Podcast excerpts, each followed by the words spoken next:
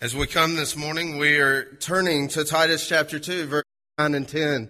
And in this process, we are studying the, the passage that speaks to slaves on how they are to conduct themselves. Now within the family situation and setting of this culture, of this time, there indeed would be a house full of people. Within the households, there would have been all kinds of generations, various people. There would have been grandparents and parents and children running around. There would have been aunts and uncles and cousins and all kinds of extended family. And even within those family situations, there would have been those who would have been slaves. And those slaves within that, that context would have actually been at times part of the family. They would have been brought in and brought close to that family. And the word that is used for slave or bond slave here in Titus chapter 2 verse 9 is the Greek term douloi. And that refers to one who is under submission, who is under bondage. And we're well aware that the Roman society within its heyday was built upon the backs of slave labor. There's estimated somewhere between 50 to 60 million slaves would have existed within that context. And that, so there was a very plentiful uh, provision of slaves in this culture. And those slaves came from every nation, from every tribe, from every social level. Many of them were becoming Christians and they were getting involved in churches and surely it would have arisen within the church. How do we address these slaves? What is their part to play? How do we address their place in society.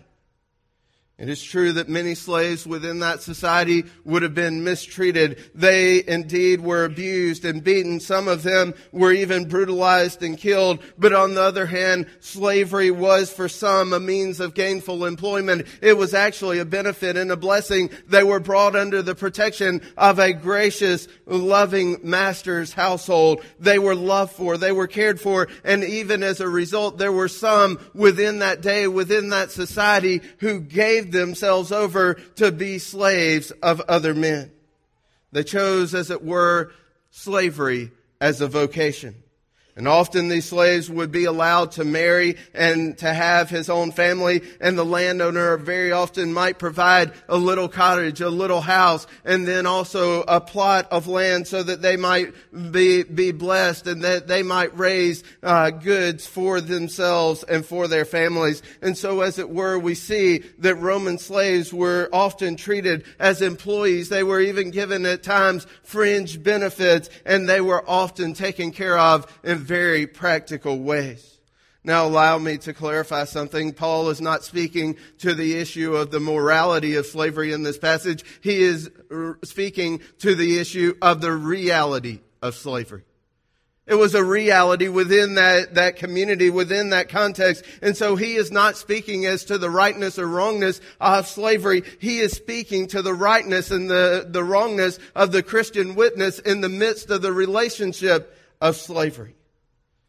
And so it simply says that if you are employed, especially in this manner, in this way, then the Christian has an obligation at every moment of life to live their lives in such a way as to draw attention to the saving power of our great and gracious God that has been demonstrated through us in the gospel. Indeed, it says in Matthew chapter 5 verse 16 where Jesus is teaching in the Sermon on the Mount, he looks and he says, listen, let your light so shine among men that men may say, see your good works and glorify your Father who is in heaven. See, when a slave came into a relationship with Jesus Christ, he was made new. Behold, all old things have passed away. Behold, all things have become new. So that he now was a witness. He was one who was supposed to go out and proclaim sound doctrine. Can you just imagine for a moment what a shock, what a surprise when a slave walked into the house of the master and acted in such a way, lived their lives in such a way that God's grace permeated the midst of that household. Indeed, when an employee today receives Jesus Christ and encounters Him and endeavors to live his life for Jesus Christ, then he or she begins to work for a new boss. And that new boss is not the guy down the hall. It's not the guy upstairs. It's not the lady on the fifth floor. It's the King, Jesus Christ. They have the opportunity of clearly and attractively living out the Christian message before their bosses, fellow employees, and community on a daily basis. The great concern of this passage indeed is not the moral rightness or wrongness of the institution of slavery, but rather it is the surpassing issue of the righteousness of our lives and the witness of every action and attitude within our hearts and lives.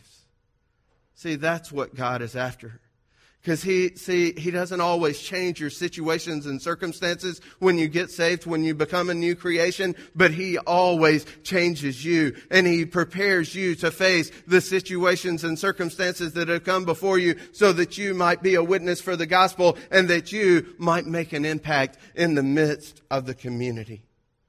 So you may be here today and say, well, what in the world does God have to say about my work relationship? What does He care how I work? Well, you may be asking that question. How would God have me conduct myself as a Christian in the midst of the workplace? And in this section, originally addressed to the Christian slaves on the island of Crete, Paul lays down some intensely practical principles that are to guide us in our workplace and employment as well. Some principles that indeed are just as relevant relevant here in the 21st century for those who are employees as they were in the first century for those who are slaves.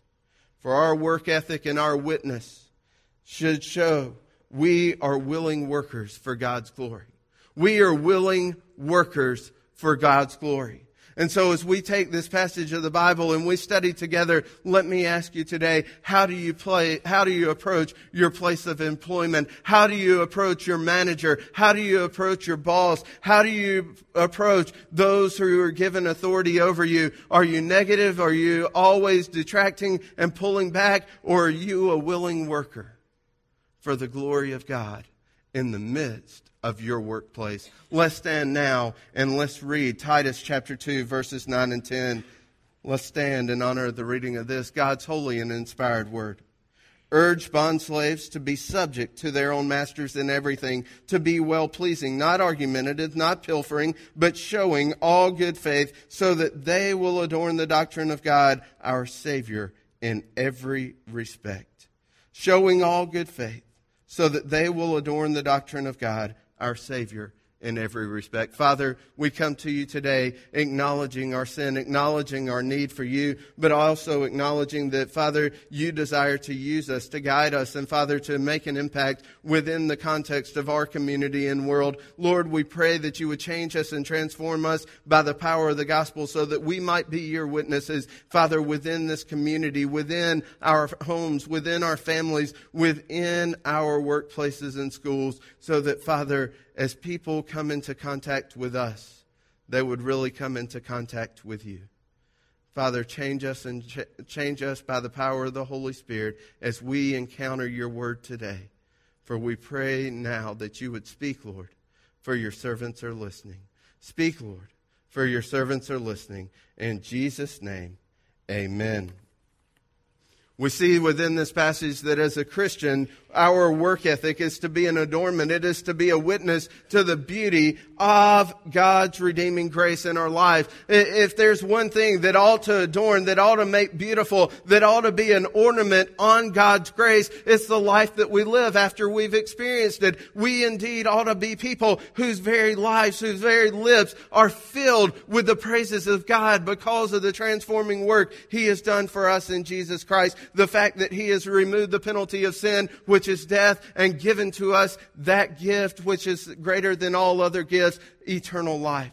St. Francis of Assisi, he said it this way, indeed, we ought to preach the gospel always, and if necessary, use words. St. Augustine said it in this way, let the acts of the offspring indicate similarity to the Father. We can preach a better sermon oftentimes with our lives than we ever could with our lips. Isn't that true? That the testimony of our lives oftentimes will penetrate the hearts of those that we may never be able to speak to with our lips. Indeed, it ought to be true for every one of us that our behavior ought to reflect our beliefs. And as we live out our lives, people should know we are Christians, not just because of what we say, but even because of how we live. And so today we are going to look at this passage and we are going to see that we need to be willing workers for God's glory in the context of our lives. And we're going to address the issues of the how and why of the Christian workers witness. First of all, how we are to have a good testimony. How are we to live? How are we to work? How are we to fulfill this? By having a good testimony in the workplace. Why are we to do it? Not so that they can see us, not so that they can make much of us, not simply so that we can get a pay grade, grade increase, but so that they might glorify our Father who is in heaven. And so let us look here in this passage and let us see that our work ethic is to be an adornment and witness to the beauty of God's redeeming grace that has been given to us in our lives. First of all, in verses 9 and 10, the how of a Christian worker's witness. The how of a Christian worker's witness. Here in this passage, Paul gives five basic commands, five encouragements, five exhortations to these slaves on how to live out their life. And he goes to them and he says, hey, listen, it doesn't matter really who your employer is or what they are like. It doesn't matter if they're Christian or non-Christian, if they're good or bad, if they're fair or unfair. It doesn't really matter. And that's the issue of America, right? We, we say, well, I'll treat them right as long as they treat me right. Well, no, that's not what Paul says in this passage. He says nothing of who the master is. He simply says to the worker, he says, listen, you are to do these five things. And first of all, he says that you are to be submissive. He says that you are to be submissive in all things. The Greek word for this word submit is the word hupotasso hupotasso, and it is often used as a military term meaning to get into rank, to yield to, or to line up under. Guys that are out there at Seymour Johnson, do you know what that word to fall into place means? Fall in. Line up. Get it right.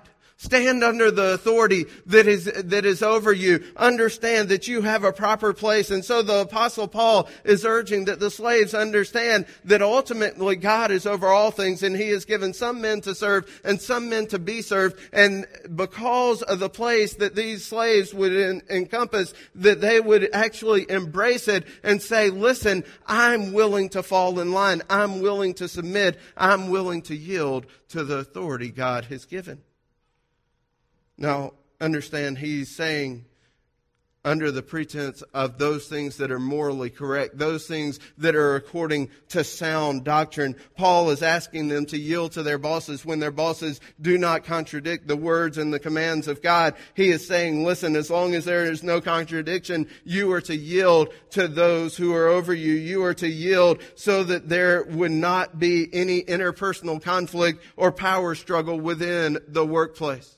Now, the best example you can have is that little triangle sign that you see riding down the road, don't you? You ride down the road and there you come upon that upside down triangle and it says yield. Yield. And why is that sign there? That sign is most often there so that the driver slows down and understands another driver has the right of way so that at any moment in time there would be an avoidance of any head on collisions.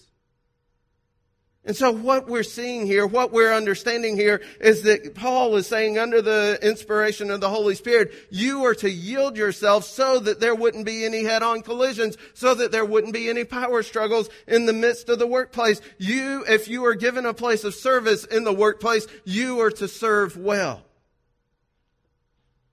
Indeed, it is a simple and reasonable, gracious command to let the others have the right of way and avoid interpersonal head-on collisions. Paul doesn't identify if these masters are Christian or non-Christian. The only exception, as I said before, would be when their command, the earthly commands of your earthly commander would contradict the heavenly commands of our heavenly Father. And so, whether they are difficult people, or whether they are the most loving, gracious, and godly people you have ever met. It matters not. In all things, we are to have an attitude of submission, of yielding, because it ultimately honors Christ. But secondly, not only are we to be submissive, but we are also to be excellent. We are to be those who are well pleasing to our masters. This quality underscores Christian excellence in the midst of the workplace. Indeed, Paul calls the Cretans to excellence rather than to mediocrity. He doesn't say, hey, just go along to get along. Just slide by. Make sure that, you know, you fit in with the culture do you, you just slide along and do as little work as possible and get as much pay as possible? Isn't that the American goal? That seems to be the American dream as of late. I'm going to go along, I'm just going to slide by, and I'm going to do as little as possible to get as much as possible. But Paul says, listen, don't let that mediocrity become the defining point of your life. Excellent means doing your best. Excellence means being your best. Excellence means bringing up your pattern of production so that it is indeed the, the greatest potential that you have. Excellence means doing better tomorrow than I did today. Excellence means that I am actually doing a good job no matter what I am doing and I am seeking to do it in such a way that I would glorify God. I don't wait for some someone else to establish a pattern, to establish a standard or set the pace. Listen, if you are a Christian and you are in the workplace, who is to establish the pattern? Who is to set the standard? Who is to set the pace? We are. We are because we've been given the grace of God and now we work with all of our might because after all, all of our might has been given by God himself. Indeed, Everyone will see and know us. But it, the point is not to be seen and known. The point is to be seen and known and be witnesses of the transforming power and work of Jesus Christ. Colossians chapter 3 verses 7, verse 17 says, whatever you do in word or deed, do all in the name of the Lord Jesus, giving thanks through him to God the Father. So whether you do something in word or deed, who are you doing it for? God not man. Verses 22 and following, and Paul addresses in Colossians 3, 22 through 24, slaves in all things, obey those who are your masters on earth, not with external service, not with eye service, not with lip service, not just outwardly obeying, but actually inwardly as those who, as those who with sincerity of heart fearing the Lord. Whatever you do, do your work heartily as for the Lord rather than for men, knowing that from the Lord you will receive the reward of the inheritance. It is the Lord Christ whom you serve. Let me ask you tomorrow morning when you get up and you roll out of bed and you get to your workplace and your workstation and you begin to sit down and say, well, you know what? I'm just going to sit back and relax. I've earned it. They, they're living high on the hog. I don't have quite as much stuff as they do. I'm just going to sit back and relax and let it go on on, what should you remember? It is the Lord Christ whom we serve. And our work is actually an extension of our witness. It ought to be a constant aim of Christian employees to give their employer satisfaction. We ought to seek to be well pleasing in every way to our employer so that our excellent work ethic testifies of a changed and transformed life by the work of Jesus Christ our Lord. Thirdly, not only are we to be those who are submissive and excellent, but we are to be those who are respectful, those who are not argumentative, as the text says. The idea is not to be obstinate. It's not to stand there and speak back, to talk back, to resist, or to thwart, or to reject, or to rebel against authority by being disobedient. But rather, we are to be those who are well pleasing, who are compliant, who are respectful. You don't like what the overseer told you, and so you don't do it, or you only do it halfway so that it might fail, and ultimately he might see that really you were right to begin with, because if he had just listened to you, you told him you didn't want to do it, you told him you weren't going to do it, you told him it was going to fail if you were given the task to do, and now you've made You've made that task fail. And now you go back with an attitude of resistance and rebellion. That does not fit the Christian. Now, if there's a proper forum for discussion, then pursue it. Take it up. If there's a proper structure for dialogue in which you can share your ideas, your insights, and your wisdom, do it. But listen, once your manager makes the decision and he gives you the task to do, he gives you the marching orders. Listen, you are not to do it half-heartedly. You are not to go around and talk and be argumentative and, well, I wish you wouldn't tell me to do it that way. I wish you wouldn't tell me to do it the other way. You are to do it and you are to do it well and you are to make sure that in everything God is glorified by the respect you show for the authority he has put over you to be cheeky and rude and surly, to com- go around complaining when told to do something is forbidden to the Christian. For God requires that we not only do the work that we are given, but we do it in the right spirit, in the right way, with the right heart, knowing that actually our work is an extension of our witness for God and our worship of Him. Fourthly, we are to be honest we are to be honest. We are not to be those who pilfer, who, those who would steal or take that which is not ours. They, indeed, the Christians were not to be known as, as, those who would steal or take something that didn't belong to them. They weren't to be those who would take home rolls of toilet paper or, you know, t- take home supplies from the office, pens and pads of paper and all kinds of stuff. They weren't to be those who would take the extra cash or, well, you know, these few pennies really don't matter to this multi-million dollar corporation. I think I'll just take those. It, it doesn't really matter. They'll never miss this or that or the other thing.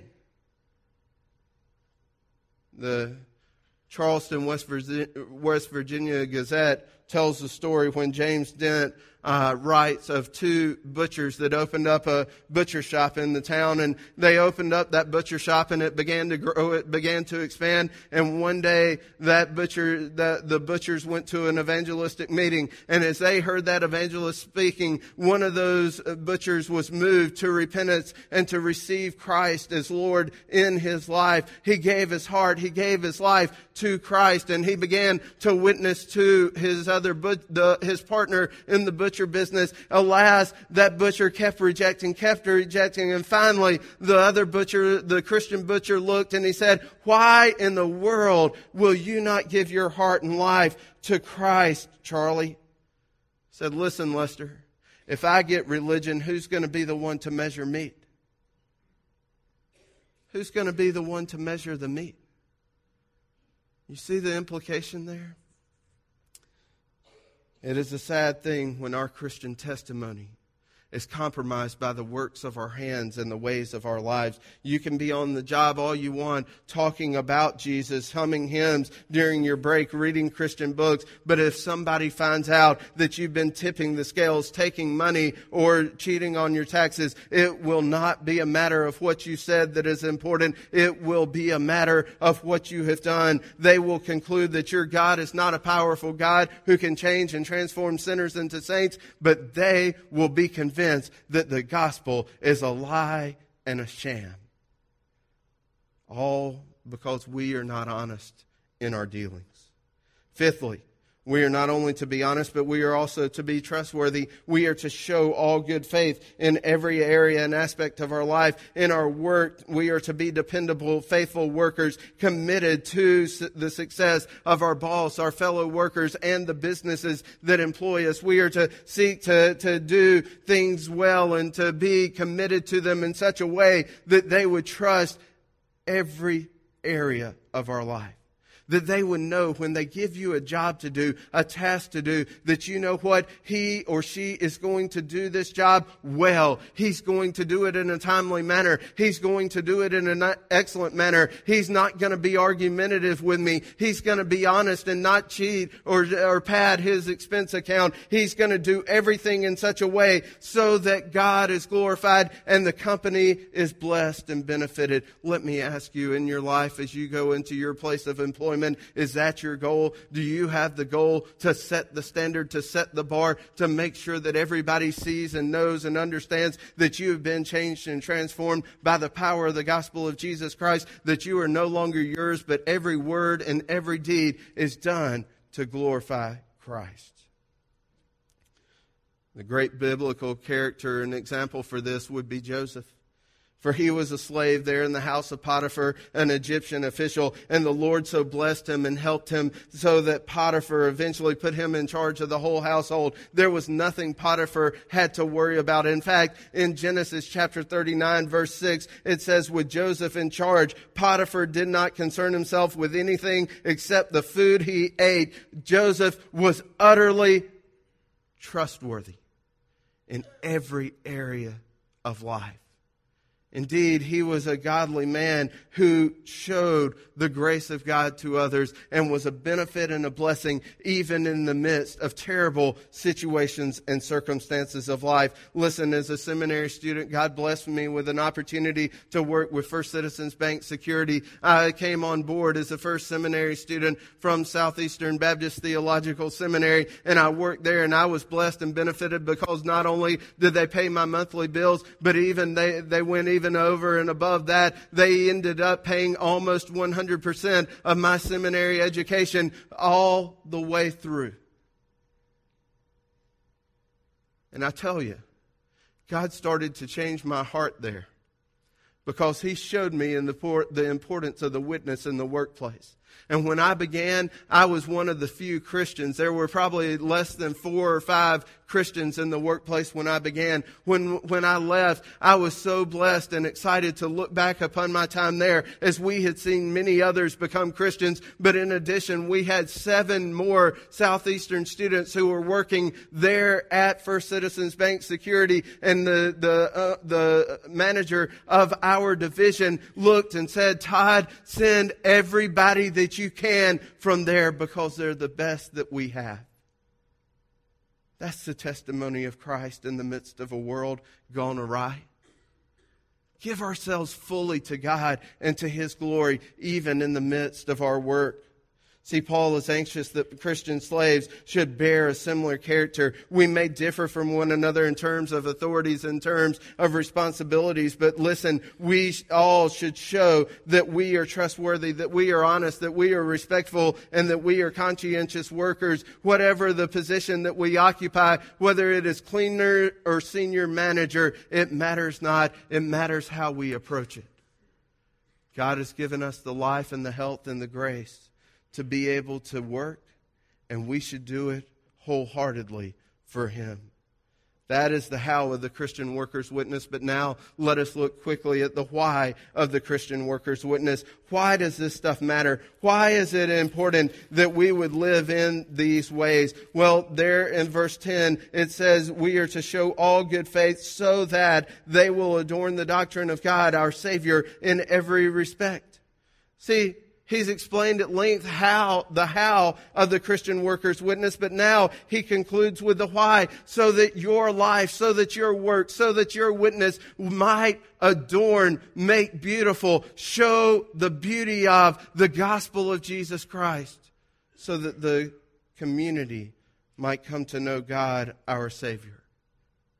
Indeed, it is most certainly the case that the people in, eh, eh, with whom and for whom we work need to hear the gospel. Listen, they need to hear the gospel. Our employers, our managers, our fellow workers need to hear the gospel of God, our Savior. They need to hear about the transformation that Christ can make within the lives of sinners so that they might become saints, sons and daughters of the Most High. Indeed, we need to make the most of every opportunity God gives us to share the gospel in the midst of the work workforce. But listen, that's not where it's supposed to end. That's just a part of the beginning. Because listen, non-Christians in the workplace need more than just truth. They need to see it lived out compellingly in your life and in my life. You ever heard? Doesn't matter how much you care. Uh, they don't care how much you know until they know how much you care. We need to be people who would live that out in our lives. Indeed, they need, they need to see the difference, the lovely difference that Jesus has made within us. That is why we need to take these instructions to heart and by God's grace seek to put them into practice. That indeed is why we need to live out in the midst of our conduct, in the midst of our work. We need to seek to be witnesses to the truthfulness of the transforming nature of the gospel of Jesus Christ. Well, what in the world is different in you? Why are you this way? Why are you different? Different? Why do you work so diligently? Why are you submissive? Why are you respectful? Why in the world are you not stealing when everybody else is doing it? Why in the world are you trustworthy in this way? Why are you honest? Why don't you bother with the things that the world is going after? I don't bother because I have been delivered from the world. See, I found out one day that I was a sinner. And I was a sinner separated from God in every way, and I needed a Savior. I needed a Savior named Jesus Christ, who was sent by God, God in the human flesh, come to live among us. And He lived a perfect and pure life. He deserved no evil, and yet at the end of His life, men took Him and put Him on a cruel cross there in uh, there at the hill called Golgotha. And there he died. He paid the penalty for my sins. But praise God, on the third day he rose again so that indeed we might know he was the son of God, the lamb of God who takes away the sins of the world. And for everyone who repents of their sins and places their faith in Jesus Christ, they become sons and daughters of the Most High. Their debt of sin is forgiven and they are transformed into saints. And now they live out a life that is a witness to the work of God in their hearts. And our lives are to show that in such a way that Matthew 5:16 very aptly describes it. Let your light so shine before men so that they might see your good works and glorify your Father who is in heaven. Our lives ought to be an adornment to the gospel, not a corruption of the gospel. This word adorn comes from the Greek word cosmeo, and we get that our word cosmetics out of it. Now, when we think of cosmetics, we think of putting on makeup, putting on substances to increase or enhance our beauty. But this word cosmeo is used of arranging something, putting something in proper order, properly arranging and um, applying cosmetics are designed to highlight the features that bring out the beautiful beautiful traits of the person. But listen, what makes the church attractive to the world is not our programs and it's not our strategies. It is our lives. It's our lives. That's what's to be the adornment. It's not just strategies and programs. It's the way we live, the way we talk, the way we interact. Listen, Christians who apply the cosmetics of submission, excellence, compliance, honesty, and faithfulness are a beautiful thing to behold. Indeed, in them we behold God's very glory dwelling among men. Indeed, no person can t- talk about us. No person can refute our, our testimony if we are living in the power of the gospel. For there is one atheist atheist who said, I can argue with these Christian apologists, but in our home is a little servant maid who is a disciple of Jesus. And the purity of life and the honesty and the virtue of that little maid in our home staggers me. It pulverizes me. See, when we live a viable witness of God's work in our life, he changes and transforms us from the inside out. And as He changes and transforms us into the image of Christ, He testifies to His goodness and grace in the midst of our community. How do you argue with a godly mother who gives herself to loving her husband and loving her children? How do you belittle a consecrated father who is a man beyond reproach? How do you put down the witness of a beautiful Christian worker in the midst of the workplace? The unbelieving world may not read the fine print of any of our systematic theology books, but they read the bold type of our Christian life. What does your life say? It was Annie Johnson Flint who said it this way We are the only Bible the careless world will read. We are the sinner's gospel. We are the scoffer's creed. We are the Lord's last message given in deed and word. What if the print be crooked? What if the type be blurred? Listen, this morning make a commitment not to let the print or the type of your life be slurred or crooked or blurred. For the world reads us more than they will ever read our Bible. And the question is when they read the testimony of our lives, do they see the transforming work of the gospel of grace in Jesus Christ. We need to let our light so shine that in our homes, in our workplaces, in our schools, and in our city, that they may see our good works and glorify God who has changed and transformed us through the gospel. My question today is Are you a willing worker? Are you a devoted worker? Are you a willing witness for the work of Jesus Christ in the midst of our community. Because, listen, if we're not living for Him every moment of every day, then our witness is not actually building the gospel up, it's tearing it down. Father, may you use us now Father, to be a great and powerful force within this community. Father, that, that would testify to the changed life and changed heart that you bring about in our life. Father, we ask that as we come to this time of decision, that we would observe our lives. Father, that we would ask that question, how would you have me live in the midst of my place of employment? Lord, how would you have me be a witness within the midst of my community? Father, in my family, in my home, in my church, and in my community, how can I best serve you and glorify you? Father, where is it that I'm holding part of me back? And Father, as you point out those areas, may you lead us to submit them to you. And Father, to find deliverance and freedom in the work of the gospel in Jesus Christ. Father, we pray these things now in Jesus' name. Amen. Let's stand together for our hymn of invitation.